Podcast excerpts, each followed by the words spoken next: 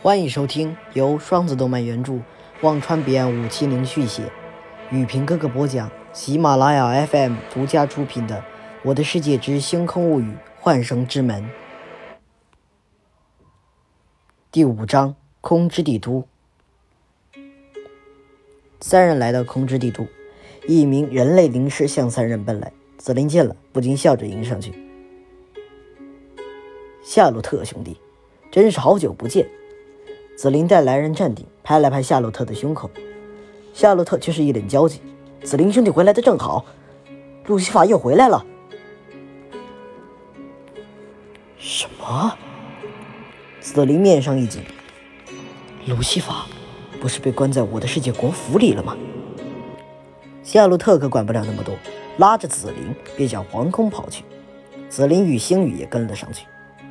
皇宫内，皇帝纳赤。正坐在宝座上，左手撑着脑袋，显得十分的疲惫。陛下，紫菱兄弟回来了。纳赤闻言，抬头一看，只见夏洛特正拉着紫菱跑来，后面还跟着两个人。纳赤兴奋地跳下宝座：“紫菱兄弟，哎呀，你可算回来了！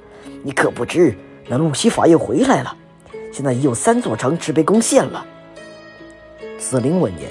不禁一把抓住纳赤的龙袍，什么？陛下，快带我去见影皇大人！星宇闻言，不禁心中一阵惊动。纳赤点点头，高声道：“夏洛特何在？”臣在，速速带紫菱去影皇大人那儿。易阳听了半天，一头雾水，不禁问应宇：“说了半天，你们说的那个影皇是个什么鬼东西？”“嗯，不清楚。”不清楚这里的影皇是个什么样，反正待会儿见到了就明白了。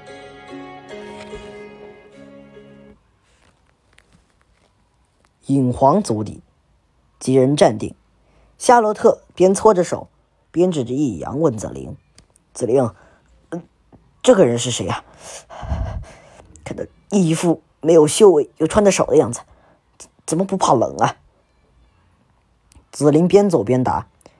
夏团长可别小看他，他可是神，把他弄个不高兴，咱们全得挂掉。